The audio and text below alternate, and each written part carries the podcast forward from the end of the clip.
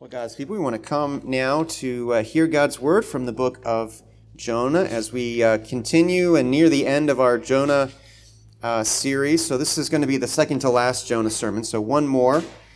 Um, and here, Jonah goes back to theology school uh, because we see that there is a gap between his head and his heart.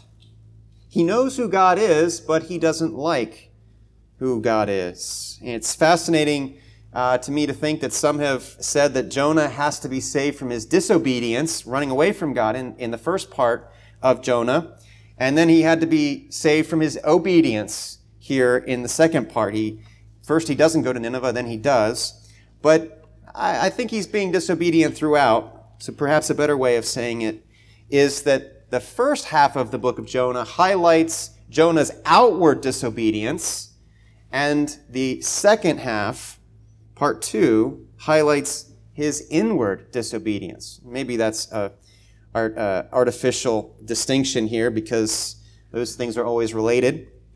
But we're going to see Jonah go back to the theology school and learn from the Lord. And God is so gracious to bear with Jonah through all of this. It's astounding that God bothers with Jonah and he interacts with him rather than destroying him. So we're going to give our attention now to the reading of God's word in Jonah chapter 4. If you're able to stand comfortably, let's stand as I read for us from Jonah chapter 4. Hear the word of the Lord.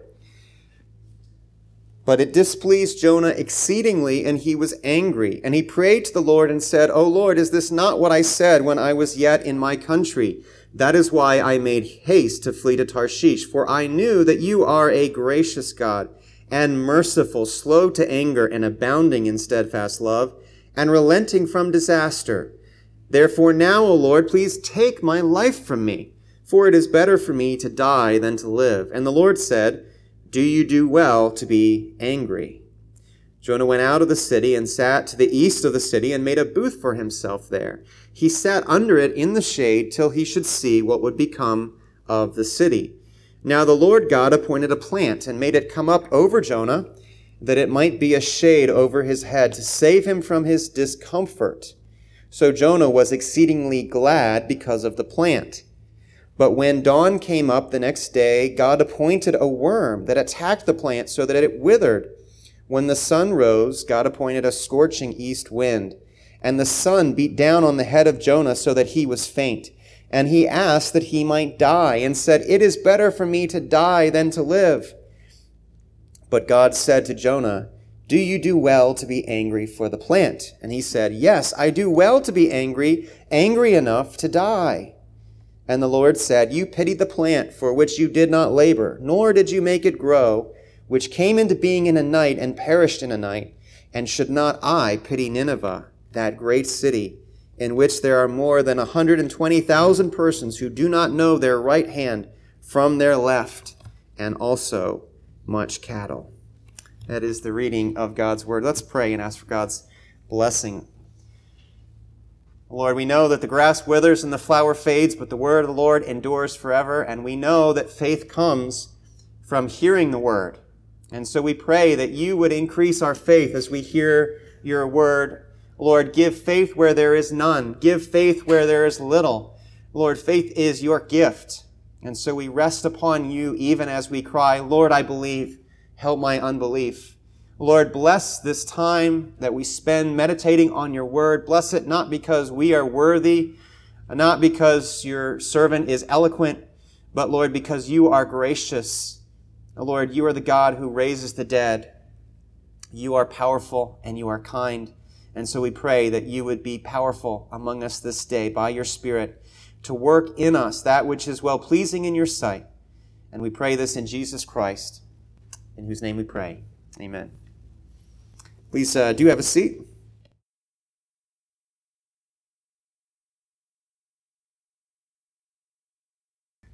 Well, friends, I think all of us have had that experience of a time when we were upset, but we didn't quite understand why. Sometimes we find ourselves unsettled without knowing why, uneasy. I think we can all understand the psalm writer of Psalm 42, when he twice asks himself in this psalm, Why are you cast down, O my soul? Why are you in turmoil within me? Hope in God, for I shall again praise him. So the psalmist is asking himself, Why are you cast down? I don't understand my own soul, he's saying. We don't always judge our hearts rightly. We don't always know what's going on in our hearts. And by the way, that's one reason we need to be careful when we're drawn towards anger. Uh, when we want to justify our anger and say we're right to be angry, we may not understand all the dynamics that might cloud our anger with sin. As we think about anger in the book of Jonah. So, how do we examine our hearts and understand what's going on inside of us? Well, God here gives us a crash course at the end of the book of Jonah. Instead of just telling Jonah, shut up, when Jonah talks back to God, as we might do, God continues to prod and question Jonah with questions. Do you do well to be angry? And what's in Jonah's heart comes out in his answers. Here, we've seen it in his anger. Last Sunday, we focused on Jonah's anger. But here, this Sunday, we also see what comes out in his joy. Jonah's joy. Our emotions can be windows into our souls to show us what's going on in our heart, to show us our idolatries, what we treasure, Think about it. Jonah is jubilant here over this plant that gives him shade. It grows up, it gives him cool relief, and yet at the same time, he's exceedingly angry at the miracle of Nineveh's repentance in chapter 3. And we should ask ourselves this question What makes me exceedingly glad? What makes you exceedingly glad? Your joy, along with your anger, your frustrations, gives you a mirror into your soul to show you what you treasure. What's most important to you? And we could add to that, we see our hearts in how we respond to different circumstances. As Jonah uh, here has his circumstance change. And his response shows us what's in his heart. We know how quick we are to blame our circumstances for our problems. And Jonah blames God here for destroying this plan. He's upset about it. But his response gives us a window into his heart. And God knew what he was doing as he's drawing out Jonah's heart so that he can, so Jonah can see for himself what's going on. As God is doing heart surgery here in this fourth chapter of Jonah, really throughout the book. Now, as we come near the end of Jonah, one of the things that struck me throughout this book is how the book reveals God. Because it reveals God as being all powerful, right? As immense. This is the God who throws a storm, just as the sailors throw cargo overboard. This is the God who commands a whale, a great fish, to swallow up a man and then vomit him out. Right? This is an all powerful God. He's immense, and yet at the same time, he's a God of relationship, a God who's not too high and mighty to interact with this man. He's personal. He's a God of relationship. He cares. And he delights in prayer. Notice in this book that every human character in this book prays. The sailors pray. Jonah prays in chapter 2 and in chapter 4. The people of Nineveh pray. And yet, at the end of this book, in chapter 4, Jonah's prayer is angry, as we've seen. And he's suggesting that what he knows and what he says is better than what God says. After God spares the people of Nineveh, notice how Jonah focuses inward. He says, This Is not what I said? He's using these pronouns I, me, my, and he's setting himself up as the arbiter of good and evil. We're going to talk more about that next time and how God answers his objection. But God said, It is good, and Jonah is saying, This is not good. The God who says, This is good, Jonah is saying, This is not good. He's putting God on trial in his kangaroo court And you're going to notice those words in this chapter good and evil, well and bad. Verse 3, he says, Therefore now, O Lord, please take my life from me, for it is better for me to die than to live. And the Lord said, Do you do well to be angry? Now, I've told you before that Jonah, the first half of Jonah mirrors the second half of Jonah as there's the call of God to go to Nineveh, and then there's Jonah's response, and then in the chapter after that, there's Jonah interacting with God. Uh, that there's a mirror there. But in chapter two, we saw a lot of things, and there's parallels here. But what is missing is thanksgiving. Think about that. Jonah is thankful that he's been saved from death in chapter 2. He's thankful that he's been swallowed up by that great fish, that he didn't drown. But here, he's the opposite of thankful. He's angry with God. He can be thankful when he benefits from God's blessings, but he's not thankful when other people benefit from God's blessings. Where is Jonah's thanksgiving for God saving hundreds and thousands of people? Sinclair Ferguson says that Jonah here is back at square one. He's almost spiritually back to square one. He's wishing he would die, just like when the sailors uh, said, What should we do? And he said, Throw me over. And yet God continues to dialogue with Jonah throughout it all. I think God's graciousness is amazing here. How long do you keep pursuing a wayward child? Isaiah says he holds out his hands all day long to a people who continually act like that, who provoke him to his face. But God is patient with Jonah, as we've pointed out. Jonah is just letting loose his anger, and we see God's grace to him here. He doesn't say, Stop it, stop it, shut up. But he continues to dialogue, and he, we would say, he condescends to dialogue with Jonah. Think about that. In itself, that's an amazing thing. Which of us would have God dialogue with us?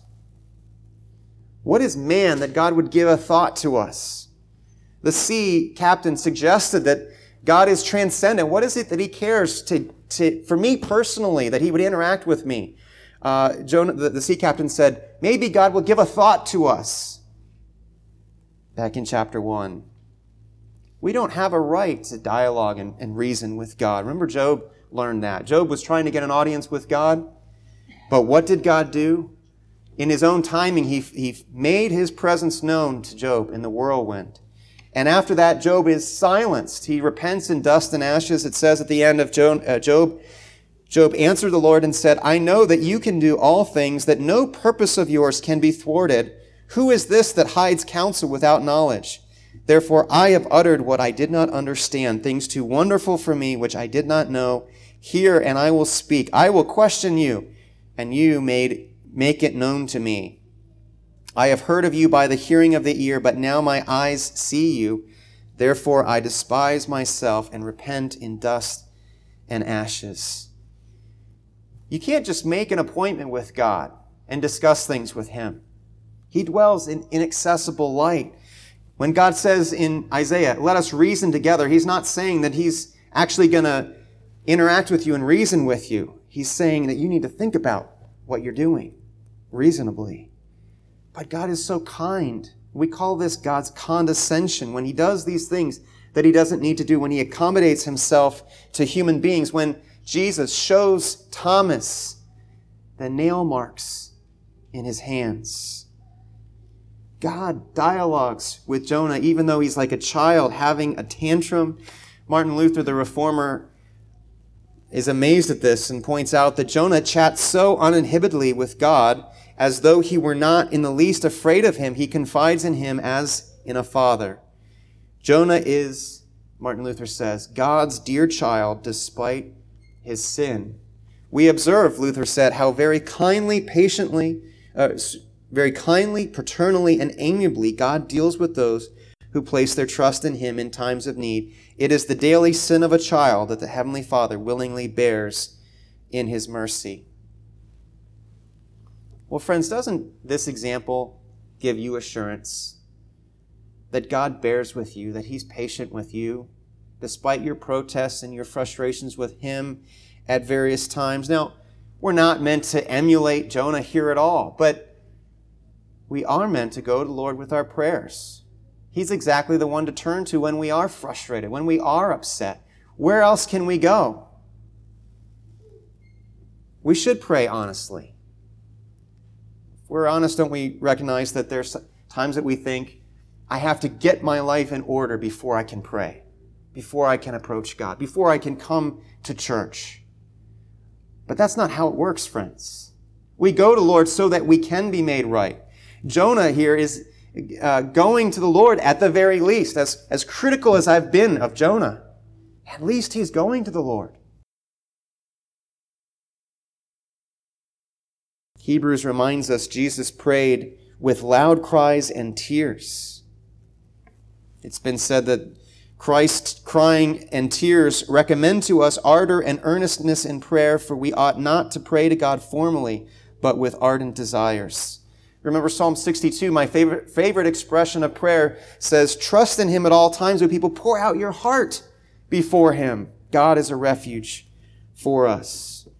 I've always liked the reflection by Philip Yancey that as the books of Jonah, uh, as the books of Job, Jeremiah, and Habakkuk clearly show, God has a high threshold of tolerance for what is appropriate to say in a prayer. God can handle my unsuppressed rage. I may well find that my vindictive feelings need God's correction, but only by taking those feelings to God will I have the opportunity for correction and healing.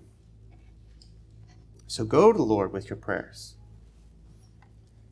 and find grace. And speaking of God's grace, see God's grace in the plant that brought up. Now, we could ask the question why do we have things like the Lord's Supper? Why do we have baptism? These visible things, these tangible illustrations. Uh, we've been going through Isaiah, and, and so in my mind, I often think of Isaiah's sons and the special names that they had that he could point to his children, like in chapter 7, and say, As surely as you see this child, know that one day there's going to be a child named Emmanuel, God with us.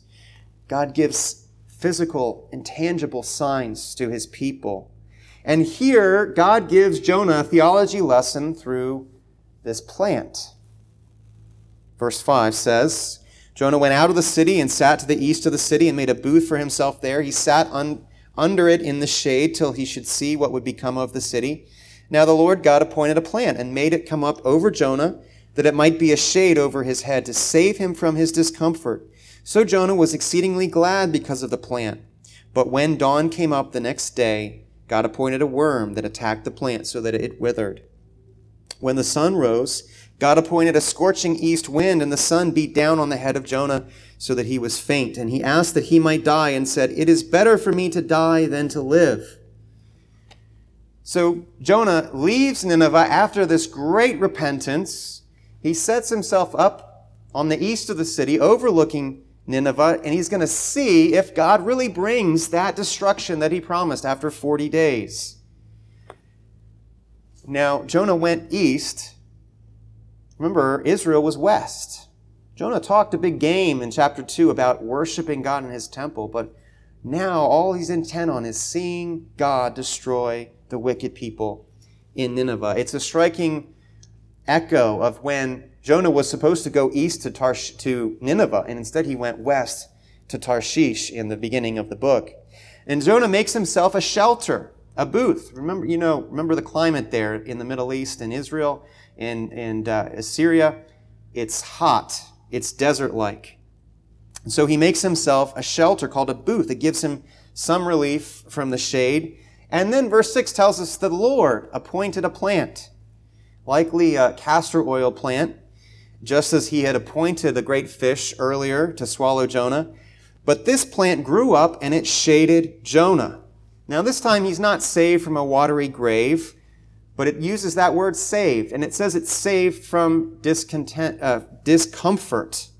Although, as I was reading in my Bible, I noticed it's got a little footnote there. It says, or evil, and that's bringing out something important. In Hebrew, that's the word evil.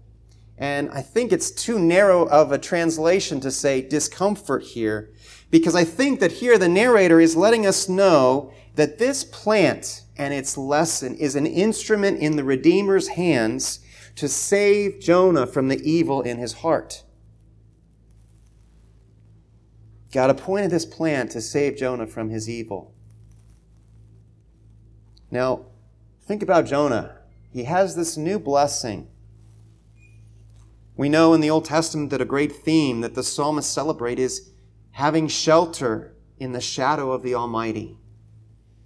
God sheltering stubborn, furious Jonah is another grace to Jonah, despite his sin and his anger and his violation of the 10th commandment, as we were just confessing, the wishing ill on other people, and the sixth commandment as well. But this grace of the Lord seems to go unnoticed by Jonah. As we've seen last time, Jonah's so blind to God's blessings. And so not only is the shelter of this plant a blessing from the Lord that goes unnoticed, but just think about what Jonah did. He made a booth for himself. And there's an irony in that, a, a, a sukkah, a sukkah. You go back in Israel's history, you remember that God sheltered his people. He provided for them while they wandered in the wilderness. They had a feast to commemorate this, the Feast of Booths or Tabernacles, as it's called, that celebrates God's grace in sheltering his people. And yet, again, Jonah is blind to the irony of him setting this shelter up for himself. But God continues to shelter him. And shouldn't that shade, shouldn't that blessing have just made Jonah come to his senses to pack everything up, to go back home and praise the Lord, or at least go into Nineveh and evangelize and teach them about the Lord. And we're told next, though, that Jonah is exceedingly glad because of the shelter of this plant. Do you see the irony of Jonah's gladness here? He's exceedingly glad, but why? Shouldn't he be exceedingly glad that he has just been a part of the most amazing revival in human history, the repentance of the city of Nineveh, and yet it's the opposite. How can you be happy about getting some shade and not happy about thousands of people turning to the Lord? We might ask the question Does Jonah do well to be happy? There's a challenge in this for us. Do we long for others to receive the good news? Do we rejoice in that the way that God does? Are we thankful only for God's blessings when it benefits us? Or are we grateful when other people receive God's blessings as well? Do we rejoice in that? Do we weep with those who weep and celebrate with those who receive God's blessings? God has an abundance. It's not a zero sum game where He either blesses us or he blesses others. God has an abundance. He can bless both. There's plenty to go around.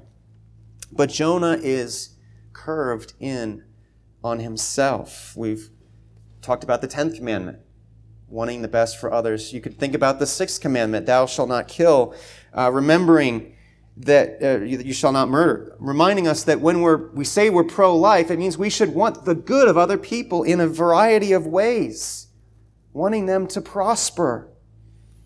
The poet William Blake warned joy in another's loss of ease builds a hell in heaven's despite. Jonah's joy here reveals his heart. And think about this. He's joyful about something that's very short lived. He's happy because of this shelter but it's a short lived pleasure. Verse 7 pivots. God appointed another living thing, a worm. I'll just say right there notice how God works. He works in miraculous things like appointing a fish. That's not something that you see. But he also works in these mundane ways like a worm eating a plant. Something that we do see every day. God uses all these things to do his will. But God appoints this worm and it eats the plant and it destroys it. Jonah had this blessing for only one day, and then, using the same word, God then appointed a hot east wind, and it made Jonah weak. He's suffering sunstroke like symptoms, and he's pleading now for death. Jonah isn't the first prophet to plead for death, but he might be the first to do so after so many blessings and so much success. Jonah succeeded in his ministry in Nineveh it, by God's standards, right? Or by the standards that we would suggest. He's wildly successful beyond what anyone would expect. But he still wishes to die. Earlier prophets like Elijah and Moses had wanted to die because of their sense of failure in their ministry. But Jonah is a parody of these prophets. He succeeds and he still wants God to just strike him down then and there. We're meant to see Jonah as ridiculous in his joy and his anger here. And I want, I want you to think about Jonah's fickleness here. There's a poem, I was trying to find it, about being happy based on the weather. Notice Jonah's fickleness. One moment he's very unhappy, he's displeased about people being saved, and the next minute he's very happy about this plant. He's up and he's down like a roller coaster. I think his situation challenges us. Is our focus too narrow and too small? Are our joys given by things that are inconsequential? I find this is a challenge to me in my heart. What makes me exceedingly glad in life? Is it trifles? Is it things that don't matter? Things that are ash heaps here today and gone tomorrow? Or are they things that count? Getting merit badges. I don't think it's wrong for me to be glad when I win a chess game. But is that really my greatest sense of joy? Short term successes. Do I delight in the Lord and what makes Him exceedingly glad? We should ask ourselves what our joys say about our hearts if they're just focused on things that matter very little in the grand scheme of things. When our anchor is not in the Lord, then we go up and down on the roller coaster of life. We're happy when things are good and we're devastated when things are hard. Only when God is your anchor will you have a steadfast heart, no matter what happens around you. Jonah shows that fickle heart, not a steadfast heart. He's angry one minute, he's happy the next. There's a reminder here for us to set our contentedness on the Lord who never changes, not on our circumstances which change day after day. A steadfast heart would say, The Lord gives and the Lord takes away. Blessed be the name of the Lord. Jonah knew the storm in chapter 1 was not a random occurrence. He attributed the waves and the billows to the Lord in chapter 2. But now Jonah speaks as if this plant grew up and then died apart from God, apart from God appointing it. Just as we are so frequently discontented because we forget God is active in what happens to us on a day to day basis. We forget God's handiwork in our circumstances, and so we become so frustrated, like Jonah, when we cut God out of the equation. Do we recognize that the Lord is behind it and has good plans for us? Even when we get bad news, when we get a cancer diagnosis, when things happen that would lead us to despair if we weren't anchored in the Lord. As we think about our own hearts, do we do you see yourself in Jonah's sulking self-pity? How many times do we complain to God? We say, Woe is me about the smallest things, and certainly this is a small thing. We're fickle like Jonah. Now, when you put this in the scheme of the, large picture of the book of Jonah and what its lesson is, we're going to get to the answer to Jonah, uh, God's answer in the next section. But why is Jonah so upset about this plant? Think about this. Here he is. He's a prophet from Israel. He's a quote unquote good person. And yet, here he is suffering. He's enduring this hot east wind, the scorching sun. He is suffering. And meanwhile, Nineveh, those bad people, they're prospering. They're happy. They're repentant. They're spared. The world, Jonah thinks, is upside down. We could think about other questions in the Bible, right? Why is it that, quote unquote, wicked people prosper and, quote unquote, good people suffer? And when we think of that question and Jonah's world being turned upside down, his sense of right and wrong, we could ask the question what would Jonah have said about the cross? What would Jonah have said about Calvary? What would we, he have said about the rightness and wrongness of the perfect, sinless Son of God dying for sinners, for people who are no better than Nineveh? Jesus had the opposite. Uh, he had a steadfast heart. He delighted in the will of the, the Lord. That's what made him exceedingly glad. Remember in John 4, he said, when his disciples tried to feed him, he said, I have a food that you know nothing about.